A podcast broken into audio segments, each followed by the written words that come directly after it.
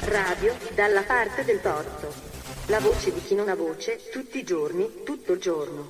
Su www.dallapartedeltorto.org.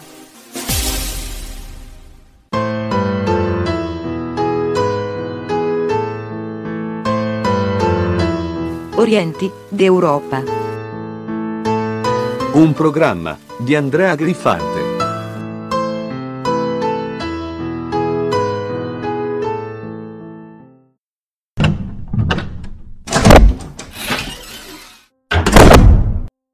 Andavo, andavo, cercavo dove poter sostare.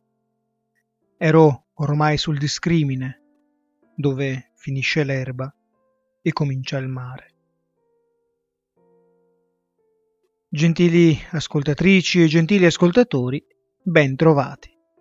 Io sono Andrea Griffante e questa è una nuova puntata di Orienti d'Europa. Abbiamo aperto il nostro incontro odierno con alcuni versi di un grandissimo poeta italiano che abbiamo già avuto occasione di ospitare nel corso delle nostre chiacchierate radiofoniche. Si tratta di Giorgio Caproni. Versi a loro modo criptici, esoterici, eppure con passaggi luminosi e illuminanti. Ero ormai sul discrimine, dove finisce l'erba e comincia il mare. Il discrimine. Un termine tanto bello, rotondo, quanto di raro utilizzo. Il discrimine è il luogo della distinzione, della divisione, un punto di separazione spaziale o temporale. Una separazione che ha molti, moltissimi nomi, tutti affini, eppure dotati di particolari etimologie e sfumature. Il limite, ad esempio, indica il punto di rottura dello spazio o del tempo, il crepaccio oltre il quale lo spazio par venire a mancare. Il confine indica, almeno etimologicamente, la divisione o del, dello spazio o del tempo, ponendo però l'accento sul luogo in cui le parti frazionate si toccano. Frontiera parla invece di una frammentazione dello spazio che è al tempo stesso motore e fonte di conflitto. E tutte queste sfumature, che a primo acchito potrebbero sembrare un noiosissimo e poco utile esercizio accademico, ci portano invece a vedere la chiarezza e la complessità di quello che con faciloneria chiamiamo incuranti confine. I confini indicano moltissime cose diversissime tra loro. Possono indicare i limiti di una casa o i limiti di uno Stato, la fine di un'epoca, la fine della vita, il punto di distinzione tra il giorno e la notte, il limite che fa distinguere materie tra loro affini, e potremmo continuare per giorni o per settimane. Ma il solo vero elemento che caratterizza il confine è il fatto che nella sua realtà il confine, ogni confine, non ha mai, ma veramente mai, nulla di naturale. Il confine è semplicemente un'importante categoria del nostro pensiero che noi usiamo per mettere ordine alle nostre vite e comprendere il mondo, ossia per identificare, catalogare e usare le nostre esperienze. Non da ultimo, i confini ci aiutano ad addomesticare le nostre paure. Si costruiscono barriere per rendere il nostro spazio sicuro e lasciare l'altro, minaccioso per definizione, al di fuori.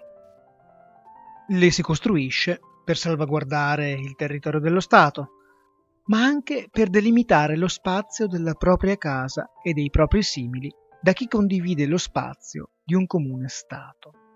Oggi, cari ascoltatori, parleremo di uno di questi spazi chiusi, le cosiddette gated communities. dziupli mieszka strach, wizytówkę ma na drzwiach. W małej dziupli mieszka strach, wizytówkę ma na drzwiach.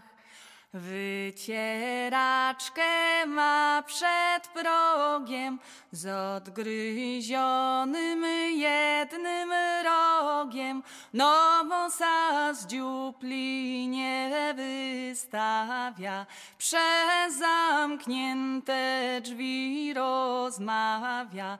No bo gdyby stanął w drzwiach, wszystkich by obleciał strach. I confini, dicevamo, ci servono per colmare e calmare le nostre paure, per confinarle appunto oltre a quel recinto che crediamo ci dia sicurezza. Quanto è infinito, illimitato, sconfinato, mette paura. È un abisso che, come tale, si caratterizza per la mancanza di definizione. Infinito significa senza fine, illimitato senza limite, sconfinato senza confine. Se manca il confine, se manca un recinto pensato per circoscrivere lo spazio o il tempo, noi ci perdiamo, cadiamo, veniamo inghiottiti nell'abisso della mancanza di definizione. Il confine al contrario, ci dà un nome, ci permette di riconoscere il nostro spazio, ci rende visibili, riconoscibili. Tra i tanti soggetti che frazionano lo spazio vi sono anche, come dicevamo, le cosiddette gated communities. Ma di cosa si tratta? Si tratta di una tipologia residenziale autosegregativa, una serie di abitazioni, appartamenti o ville poco importa, recintata e con accesso spesso sorvegliato. Ma non è tutto. All'interno troviamo anche aree comuni e servizi di vario genere. Una specie di città nella città, di spazio ricavato nella più ampia cornice urbana. Ma lo spazio non è anonimo, tutt'altro. Chi vi abita cerca una determinata distinzione da chi lo circonda si autosegrega in una comunità improntata all'esclusività che lo confina in una dimensione spaziale altra. Originariamente nate e cresciute negli Stati Uniti, le gated communities si sono diffuse un po' alla volta in tutto il mondo. Ma negli ultimi 30 anni, dopo il crollo del muro di Berlino, si è assistito a una loro particolare diffusione nei paesi dell'Europa centro-orientale. Per dirla con una battuta, abbattuto un muro, se ne sono costruiti degli altri. In realtà si tratta di un fenomeno complesso in cui si mescolano speculazione edilizia, la naturale reazione all'omologazione che aveva caratterizzato la vita sociale di molti degli stati a socialismo realizzato. Nella diffusione di questo modello si vede poi riflessa anche quella che nell'Oriente europeo è divenuta una sorta di feticismo per il privato, l'esclusivo, il diverso. E non da ultimo, la volontà di ristabilire i limiti della cittadinanza e delle sue diverse componenti attraverso la riscrittura dello spazio. Pensate, nella sola Budapest le case costruite entro gated communities sono circa 13.000 il loro prezzo si aggira tra i 2.000 e i 1.500 euro a metro quadrato. A Bucarest, situata a 15 km dal centro della capitale rumena, una sola gated community chiamata, un po' eccentricamente Cosmopolis, ospita circa 3.500 persone accomodate in circa 2.000 abitazioni. Secondo i progettisti, questa comunità dovrebbe raggiungere quota 10.000 persone nel giro di pochi anni. A Varsavia il numero delle gated communities si aggira intorno alle 400 unità e il fenomeno è in costante aumento. Nel 2013 addirittura il 75% delle nuove costruzioni in vendita nella capitale polacca era composto da comunità residenziali chiuse. E la popolarità di questi ritagli di spazio urbano nell'Europa centro-orientale non si ferma alle metropoli, ma risulta in continuo aumento anche nelle città di dimensioni medie e piccole.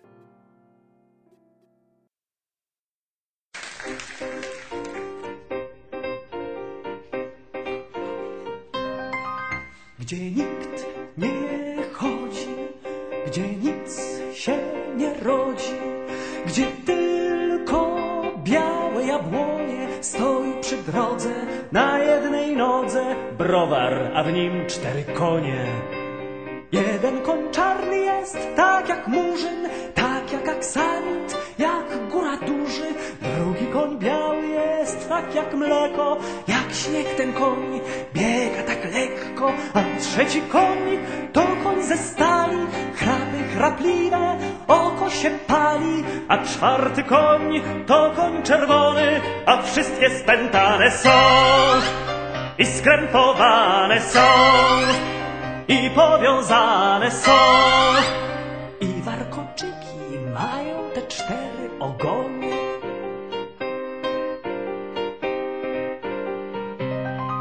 Gdy mnie kto goni i pyta o konie, co stoją w starym browarze, mówię, że nie wiem, zresztą się dowiem, może się jeszcze okaże że jeden koń czarny jest tak jak murzyn, tak jak aksanit, jak góra duży.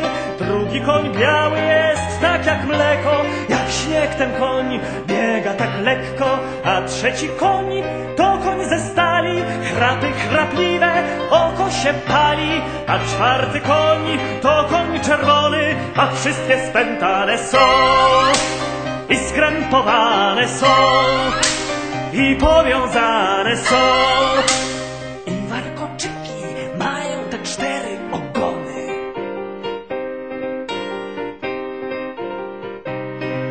Pewnego razu, może od gazu, zatruły się wszystkie konie, pijane piwem, leżą nieżywe, jak spadłe płatki jabłoni. I powstał strach i wielki wstyd. Może te konie zabiłem ja?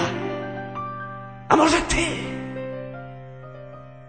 A może ta czarnowłosa, co w uszach ma klipsy? Bo konie te to konie jeźdźców apokalipsi.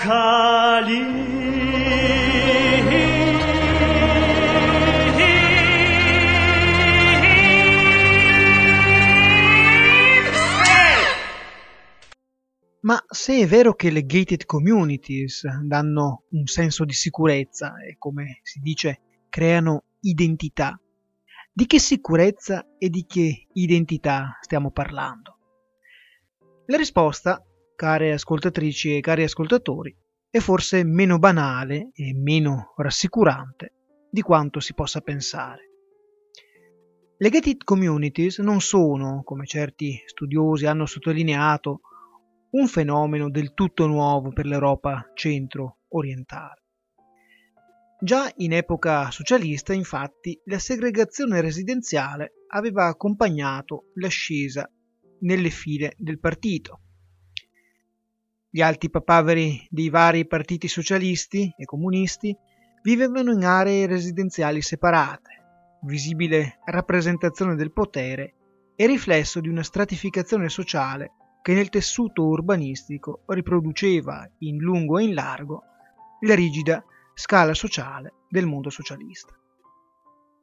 Con gli anni 90 però la decentralizzazione e la liberalizzazione del sistema politico portano a un incremento di comunità chiuse. Sono però, come abbiamo già accennato, delle comunità differenti, il cui modello è importato da oltreoceano e che attraverso l'autosegregazione intendono sottolineare il particolare status socio-economico dei loro inquilini. Così rimangono molte gated communities fino ai nostri giorni. Ma il passare del tempo e la moltiplicazione di queste comunità residenziali chiuse mostra anche altre tendenze. Bratislava è la capitale della Slovacchia. Negli ultimi 30 anni le gated communities sono cresciute esponenzialmente anche qui, costose, spesso lussuose, con al proprio interno spazi commerciali, fornitori di servizi, divertimenti. Tuttavia, non tutte le gated communities sono così. Negli ultimi anni, infatti, è stata notata nella capitale slovacca la sempre maggior crescita di comunità residenziali chiuse, specialmente nelle aree periferiche, praticamente prive di servizi o lussi al loro interno. In altre parole, quartieri semplicemente recintati e sorvegliati. Un rimodellamento dello spazio urbano che non denota più la propria esclusività e che non è più una vetrina in cui l'espressione dell'eccezionalità di chi sta all'interno necessita tuttavia di uno spettatore esterno socialmente subalterno. No, si tratta di una tipologia di spazio urbano in cui ci si segrega per paura, per paura di uno spazio esterno sentito sp- semplicemente come ostile a una normalità totalmente ordinaria. Lo si capisce ancor meglio se lo si confronta con il caso di Ostrovani, un villaggio della Slovacchia orientale in cui il 40% della popolazione è costituito da rom. Nel tentativo di proteggersi dalla popolazione di etnia rom accusata di furti negli orti e nei giardini, nel 2009 l'area abitata dai cittadini non rom si è auto-isolata attraverso la costruzione di un muro lungo 150 metri e costato più di 13.000 euro. I risultati sono stati impressionanti. La disoccupazione nella frazione di villaggio abitata dai Rom ha raggiunto l'80%. In quella parte di città mancano servizi, manca addirittura l'acqua corrente. La paura, certe volte, ghettizza.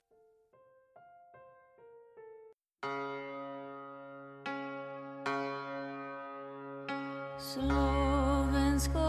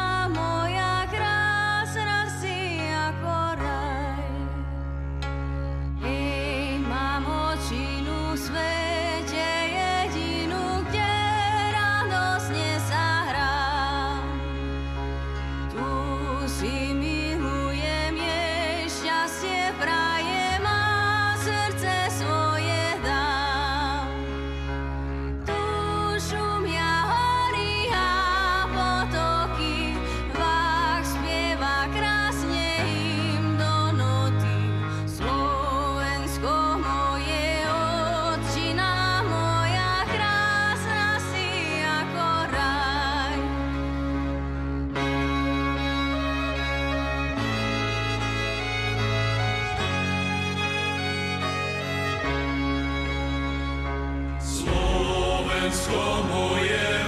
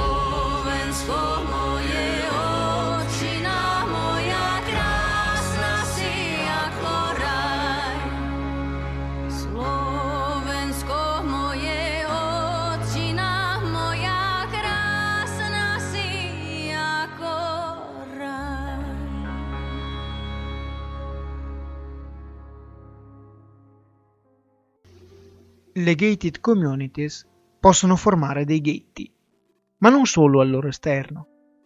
Recentemente è stato osservato che le comunità residenziali chiuse sono sì esempi di esclusione volontaria dalla società, ma con un prezzo. Un prezzo che, come nel caso di Ostrovani, si presenta sotto le forme di un impatto fortemente negativo sulla coesione sociale. La frammentazione dello spazio urbano si trasforma in una frattura dello spazio sociale e della sua naturale varietà. Ma anche un prezzo che potrebbe pagare chi quello spazio volontariamente lo abita, ossessionato da un senso di continuo conflitto tra l'interno e l'esterno, in cui alla protezione dell'autosegregazione si accompagna l'angoscia per l'alterità della società liquida.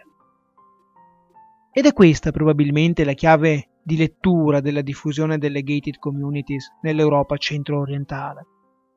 La giustamente tanto agognata libertà di fare che si trasforma in libertà da qualcuno. Una libertà positiva che viene sovrastata e schiacciata da una libertà negativa. Una libertà fatta di muri, che porta l'eco di liberazione dei tardi anni Ottanta in una dimensione sempre meno attuale e di totale disincanto. Il triste e ironico ritornello della storia, direbbe qualcuno. In una bellissima descrizione della Berlino del Muro, uscita dalla penna di una scrittrice tedesca contemporanea, Monica Maron, troviamo quel senso di insofferenza per la rottura del tessuto urbano che ora ritroviamo trasformato nella libera scelta di rinchiudersi nel claustrofobico spazio delle gated communities per sfuggire all'altro, fonte di pericolo. Scrive Maron. Il centro della capitale è il suo quartiere più occidentale. Il centro è il confine. L'invalicabile è il centro, anche dei pensieri. Qui, nel cuore del centro, si apre una porta. Un portone di ferro verniciato di marrone, da cui passano quelli che vengono da fuori, dall'altra parte, dall'ovest, comunque lo si voglia chiamare. Un luogo denso di composta drammaticità. Di fronte a questa porta, nel corpo centrale della stazione, a volte mi trovo anch'io ad aspettare l'arrivo dei miei ospiti.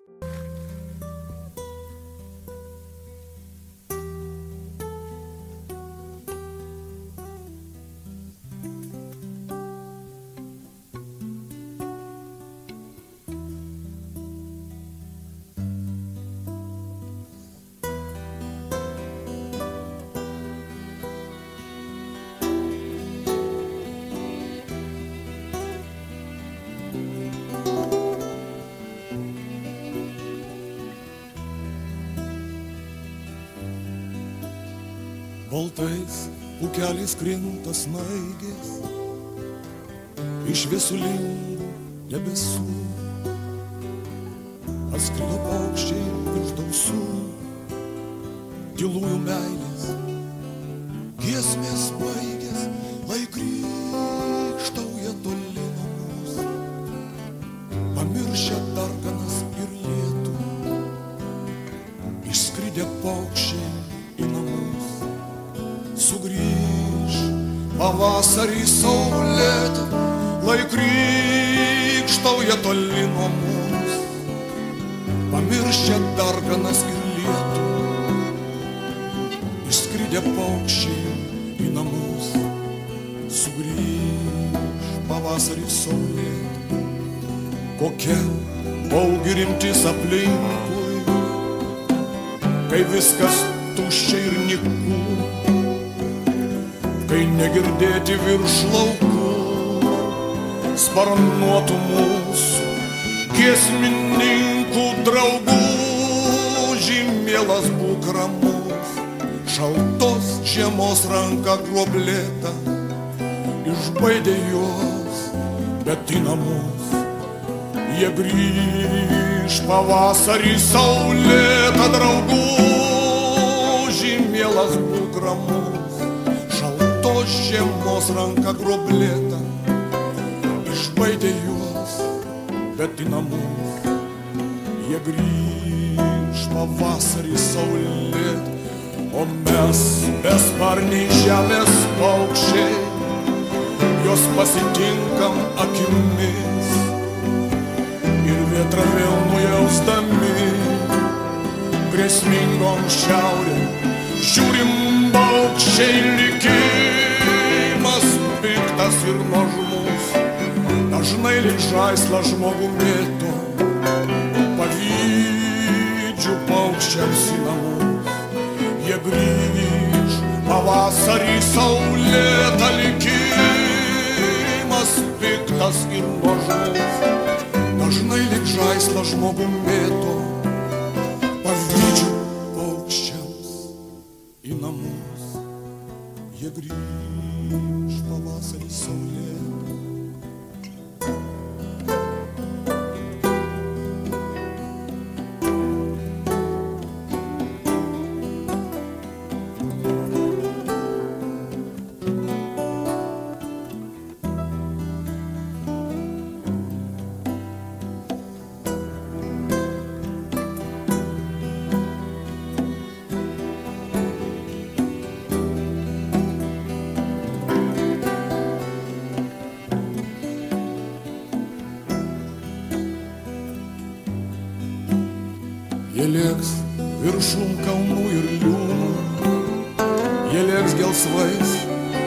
dangaus keliais ir vėl kaip pernai nusileis ant seno žuolo galiūno ir džiugins jaunus ir senus.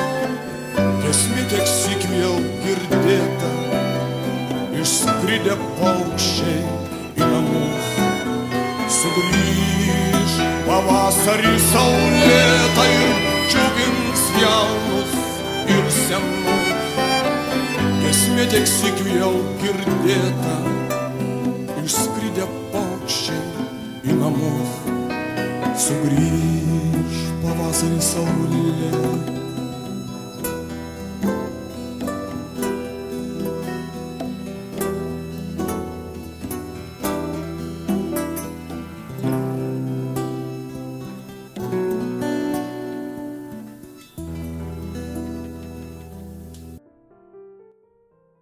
Volendo aggiungere ancora un po' di ironia, potremmo dire che la caduta del muro ha portato in dono muri di paura. Con una valenza diversa, relativizzante, come sempre hanno i termini plurali a confronto con i singolari di valore paradigmatico, le parole contro la parola, le vite contro la vita e finanche i muri contro il muro. Termini con valenze differenti che contemplano una differente drammaticità, differente ma non di certo inferiore. Da ventunesimo secolo, un luogo ormai sempre più lontano dalle vicende del Novecento, ma non per questo sempre lontano dai suoi fantasmi.